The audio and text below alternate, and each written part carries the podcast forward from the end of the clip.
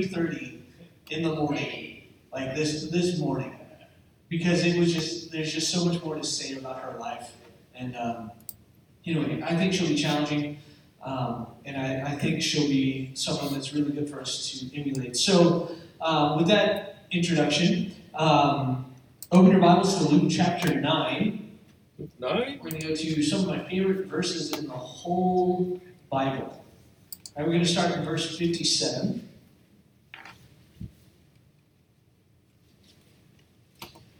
Right, it says, As they were walking along the road, a man said to him, him being Jesus, I will follow you wherever you go.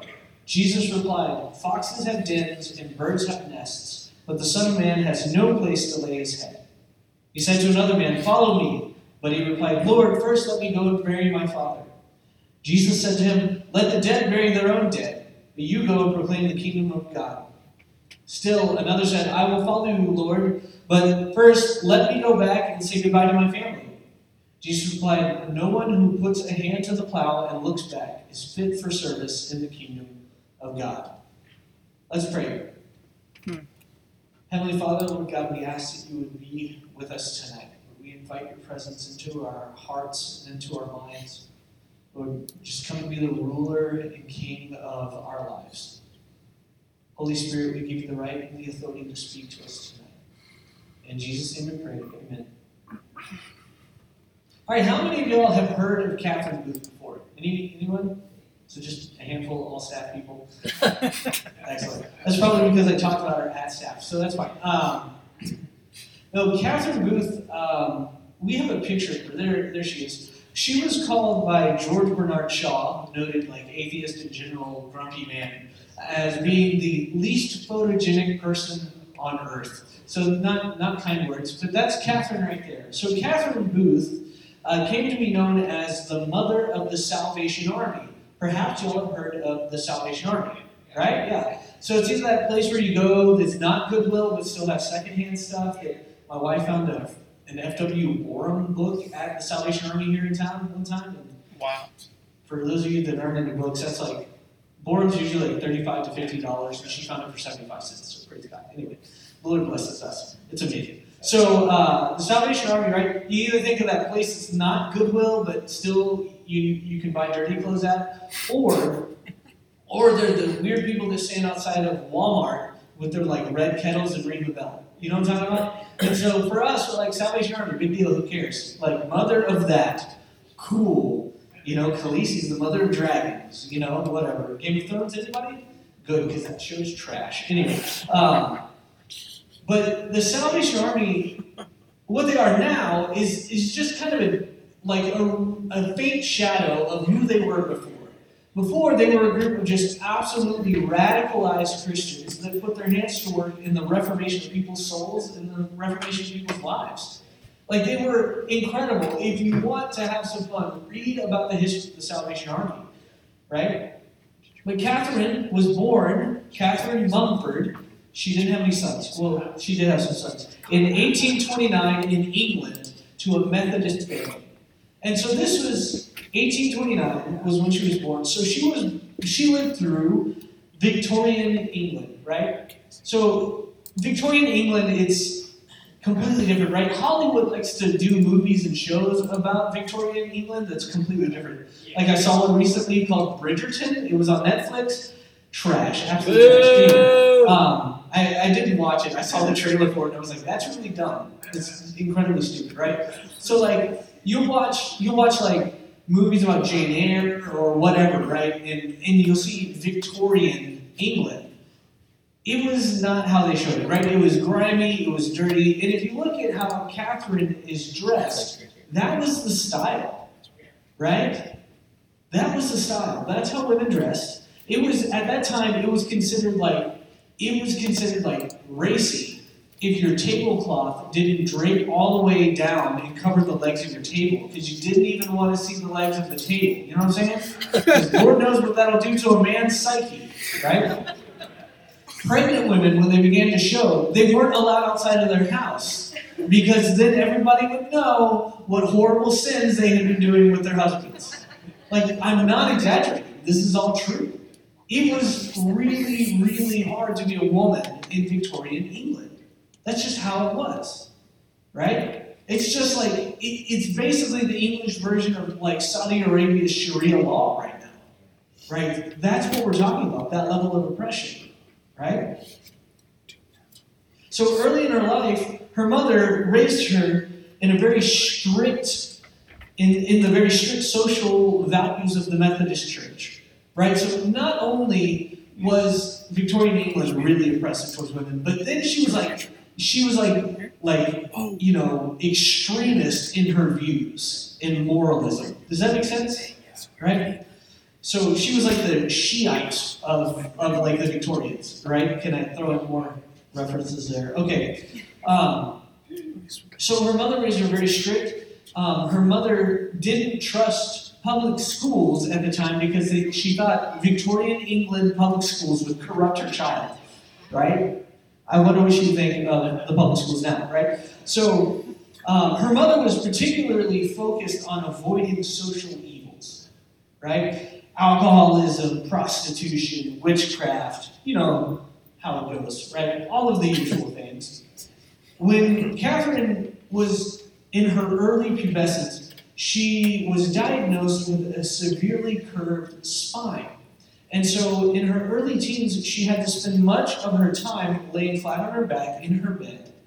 And because of that, she became just an absolutely voracious reader.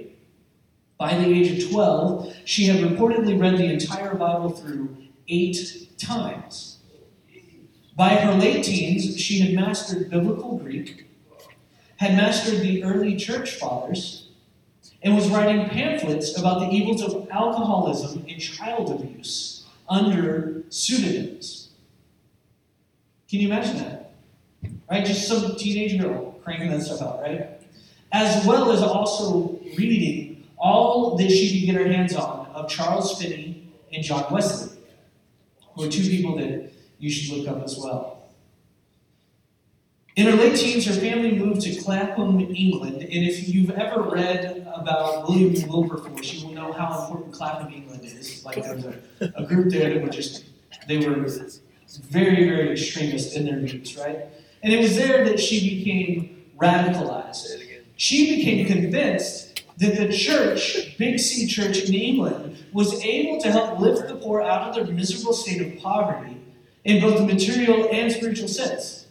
She thought the church was fully capable of correcting all of the ills of society right then and there. There didn't need to be any additives. They didn't need to wait until, you know, like Jesus came back to set everything straight. She was convinced that the Big C church could do it then and there in her lifetime. And it was around this time in Clapham that she met her husband, William Booth. He was a young firebrand preacher, and they met at the age of 22. And their, their meeting must have been something like, uh, like they lock eyes and just like, oh, you're my kind of crazy, huh? All right, let's do this. Like they had to have been that because they are just. I, I could probably talk about William Booth next week if I wanted to because he is just as crazy, right? After a three-year engagement, they were wed, and they used all of the money they had been given for a wedding and a honeymoon to help start their ministerial careers. Right? They were on their honeymoon in Brixton, London, and her husband was preaching. Right? If you know anything about Brixton, it's not a honeymoon place. No claim. Right? So they launched into the ministerial careers at the same time that they got married, and they were run out of churches left and right for their unorthodox styles and beliefs. Among those unorthodox beliefs was that Catherine was convinced that women should be allowed to preach and to teach. So in 1859, she published a pamphlet called Female Teaching You can find it online if you want to read it. It's, uh, it's something, right? And it was a treatise on allowing women to preach. It is incredible. It's really good, right? One of the arguments that she commonly got was that Adam, that Eve was placed in subjection to Adam after the fall. And so she acknowledged that the fall had put women into subjection as a consequence of sin. But, she said, to leave them there was to reject the good news of the gospel which proclaimed that the grace of Christ had restored what sin had taken away. Now all men and women were one in Christ. Holy smokes. That's the level of intellect we're talking about, right? This woman, razor sharp, okay? Her husband William was uncomfortable with the idea of women preaching.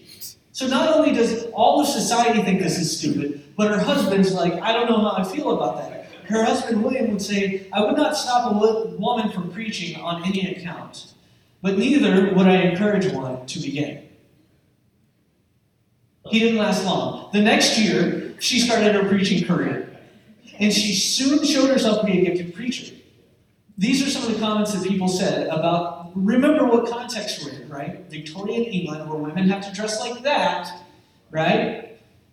This is what people said about her preaching. She reminded me again and again of counsel, pleading with judge and jury for the life of a prisoner.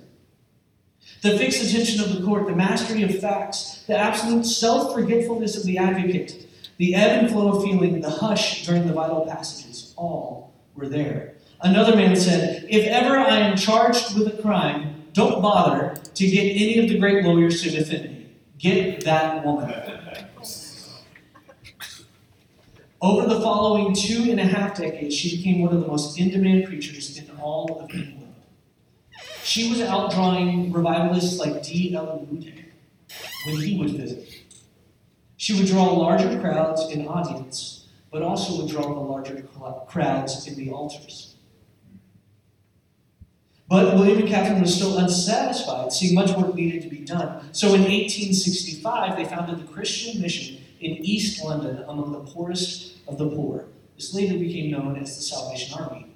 The Sallies, as they came to be, they, uh, came to be known, dove headfirst into open air preaching, evangelism, and charity. They were beaten in the streets, accosted during their sermons, and had their lives threatened. William's health started to fail him soon after, so Catherine took on a larger role and is responsible for guiding the early years of the Salvation Army. She also wrote the majority of their theology, doctrine, and practices. The creed of the Salvation Army was With our hearts to God, we pledge our hands to man. And with the marching orders that Catherine thought of, of soup, soap, and salvation, they opened soup kitchens for the hungry, found homes for homeless, founded hospitals for the sick, safe houses for the abused, and planted evangelistic missions among the lost, mostly funded by Catherine's powerful ministry among the rich and wealthy. She would pierce their hearts with her words, and they would open their pocketbooks and support the work that her and her husband would do. It was around this time that she also turned her attention to sex trafficking. During this time, roughly 20% of women in London were engaged in prostitution. And the kingpins of this empire of lust were even members of the royal family themselves. Young underage girls from the countryside would be sold under the pretense of being indentured servants in upscale neighborhoods, but would actual, in actuality be sold to brothels and forced to work. Some girls were smuggled out of the country and nailed into coffins to be snuck out past the border guards, put onto ships, and places in brothels all over Western Europe. Catherine Booth said, I felt as though I must go and walk the street and besiege the dens where these hellish iniquities were going on. To keep quiet seemed like being a traitor to humanity. Catherine and several others went undercover, posing as traffickers, and documented everything. After three years, they published an expose in all of the local newspapers and almost single handedly brought down the entire trade altogether. Members of the royal family were arrested and thrown in prison. It was a big shame uh, and a mark against Queen Victoria herself. And for this act, Catherine and her compatriots were placed in prison.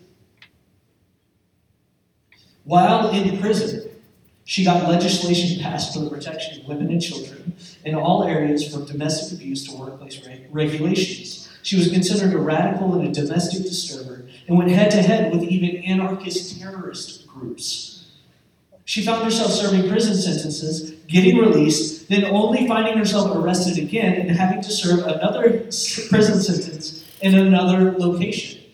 Is she radical enough for you? Is, is she doing enough?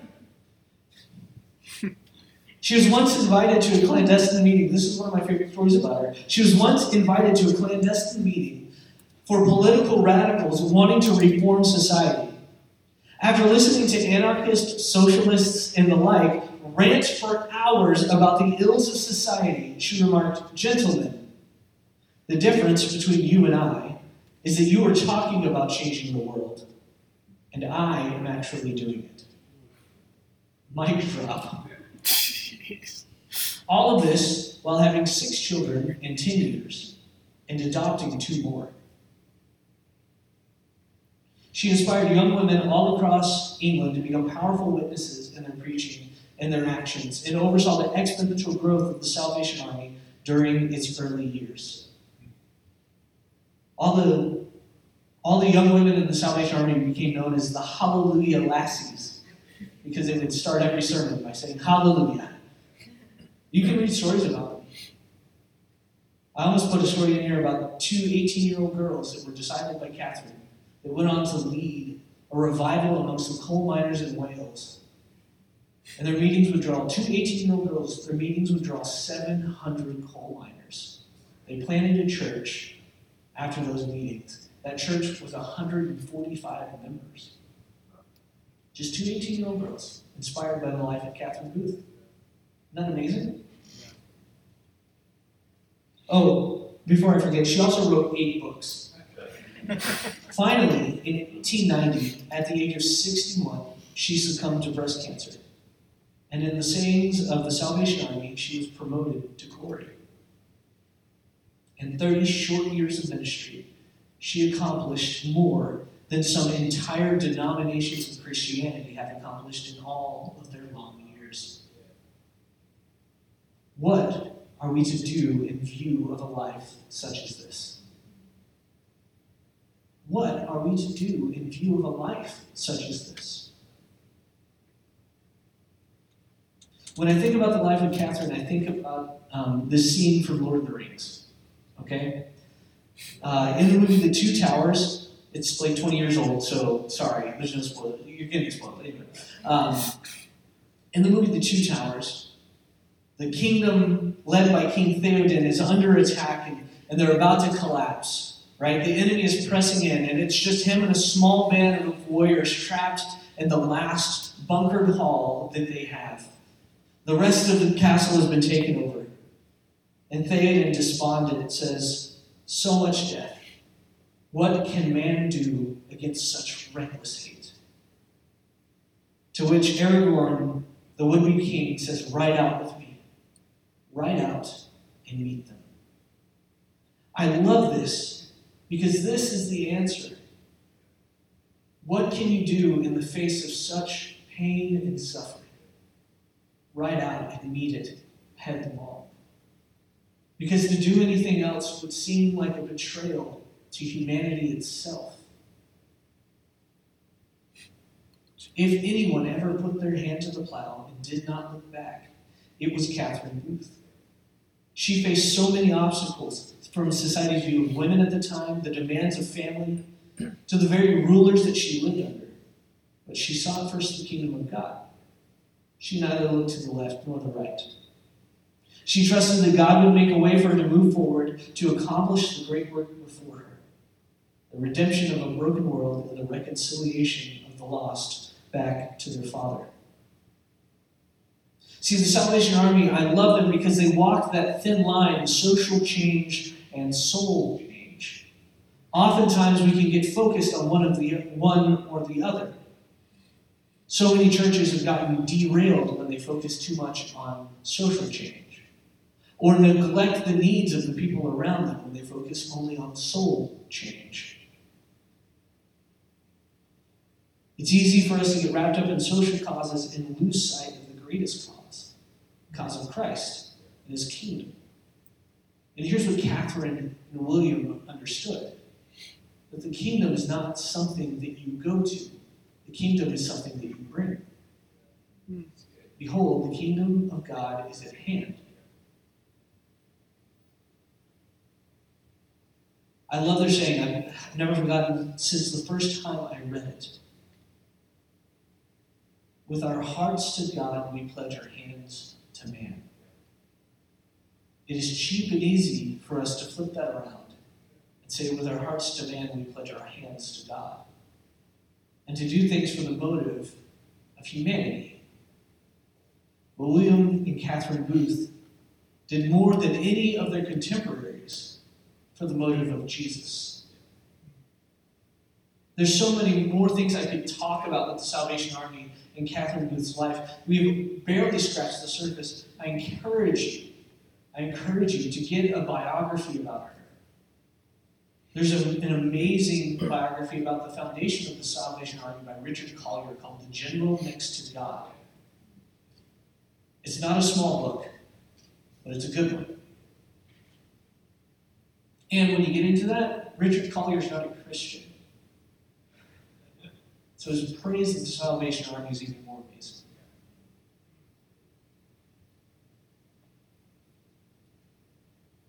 Before we can even begin to go down the road that's, that Catherine Booth walked, we must obey Jesus and his call on our lives to make disciples. Before we can even begin to change the world around us, we must first change the souls around us. This coming semester, we have one of the greatest opportunities that I have ever seen in the 20 years of campus ministry that I have been doing. We have two classes of students last year's freshmen and this incoming class of freshmen that have been deprived of true friendship and true social interaction because of an inconvenient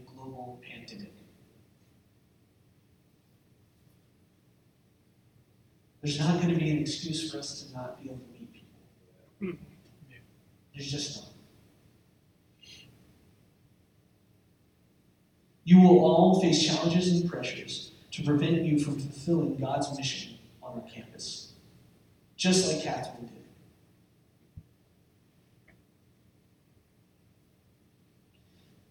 You will be tempted to succumb to the demands of convenience. Are you willing to set aside that alone time to spend time with the new student you met?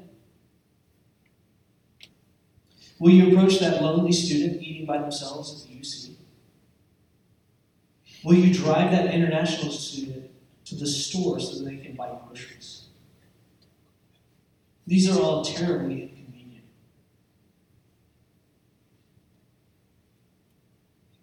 If you say, Jesus,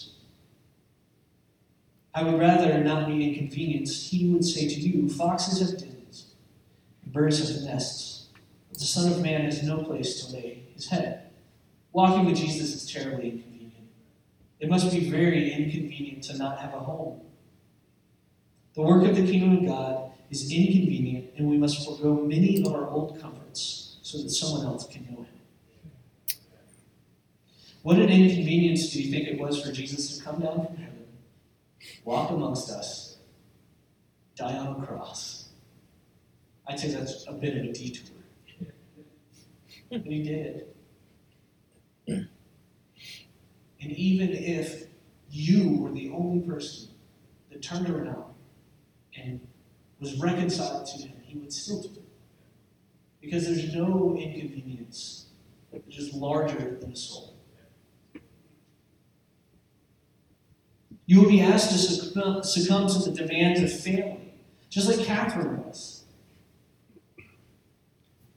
Are you willing to skip that family gathering or that visit home that you've been planning so that you can build a relationship with the people God has entrusted to you?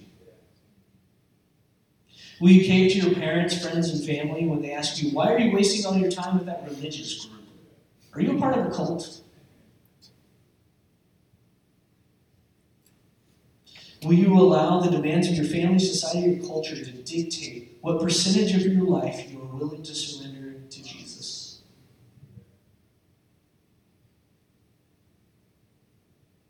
Lord, let me go and bury my father first.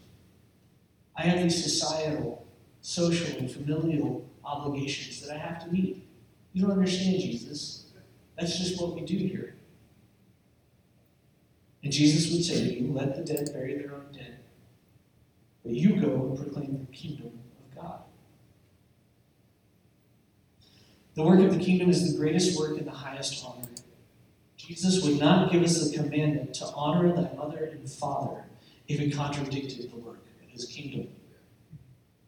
For what, I ask you, is more honorable than for a parent to be able to say to their Father in heaven, My child made themselves about returning your children to yourself? Lastly, will you succumb to the demands of distraction? Are you willing to take a B in a class where you could have had an A in order to win a soul? Is a five point drop or whatever, 0.5 drop in your GPA worth someone knowing Jesus? Will you allow blossoming romantic relationships to replace flowering salvation in the hearts of those around you in your small groups? Will you allow the success or notoriety of the work of others to extinguish the small but intense flame of the Holy Spirit and the work God is doing in and through you?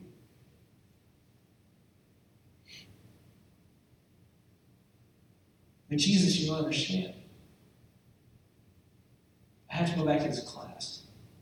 I have to make really good grades, otherwise my parents will be mad. But Jesus, I really like this boy. But Jesus, this is the first girl that's ever looked at me. It's super important. But Jesus, why should I even try to lead a small group? I've only got one person. And my friend is 12. Why should I even try? Jesus would say to you, No one who puts a hand to the plow and looks back is fit for service in the kingdom. The work of the kingdom is singular in focus. We work and sacrifice, whether in success or failure, all to hear, Well done, thou good and faithful servant, from one person and one person alone.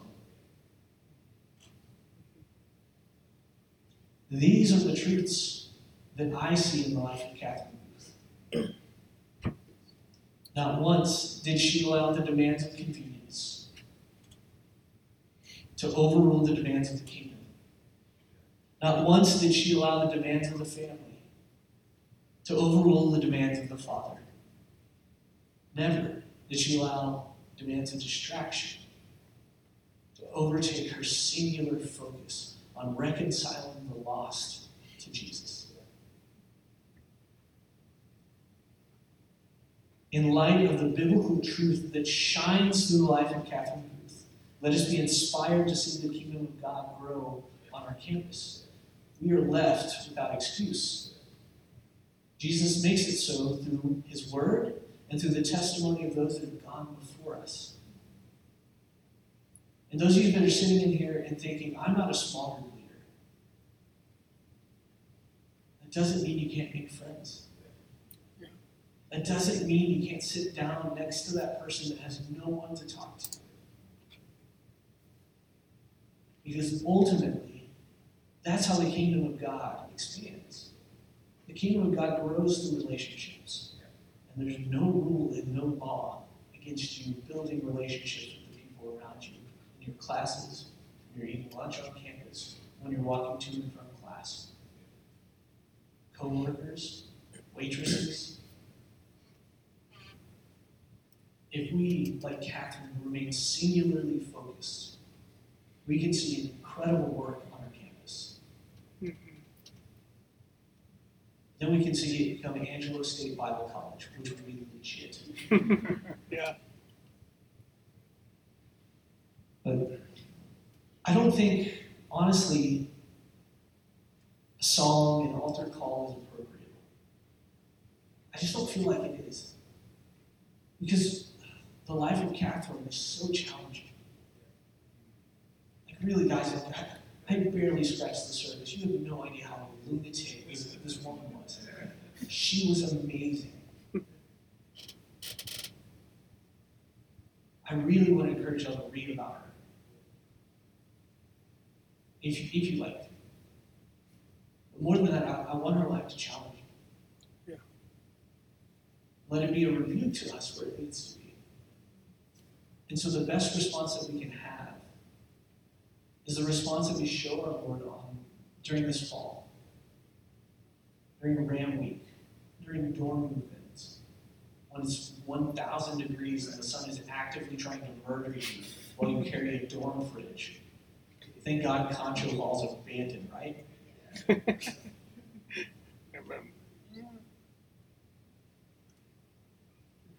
I love what Andrew said two weeks ago. The only difference between Catherine and us is that we think that there's a difference.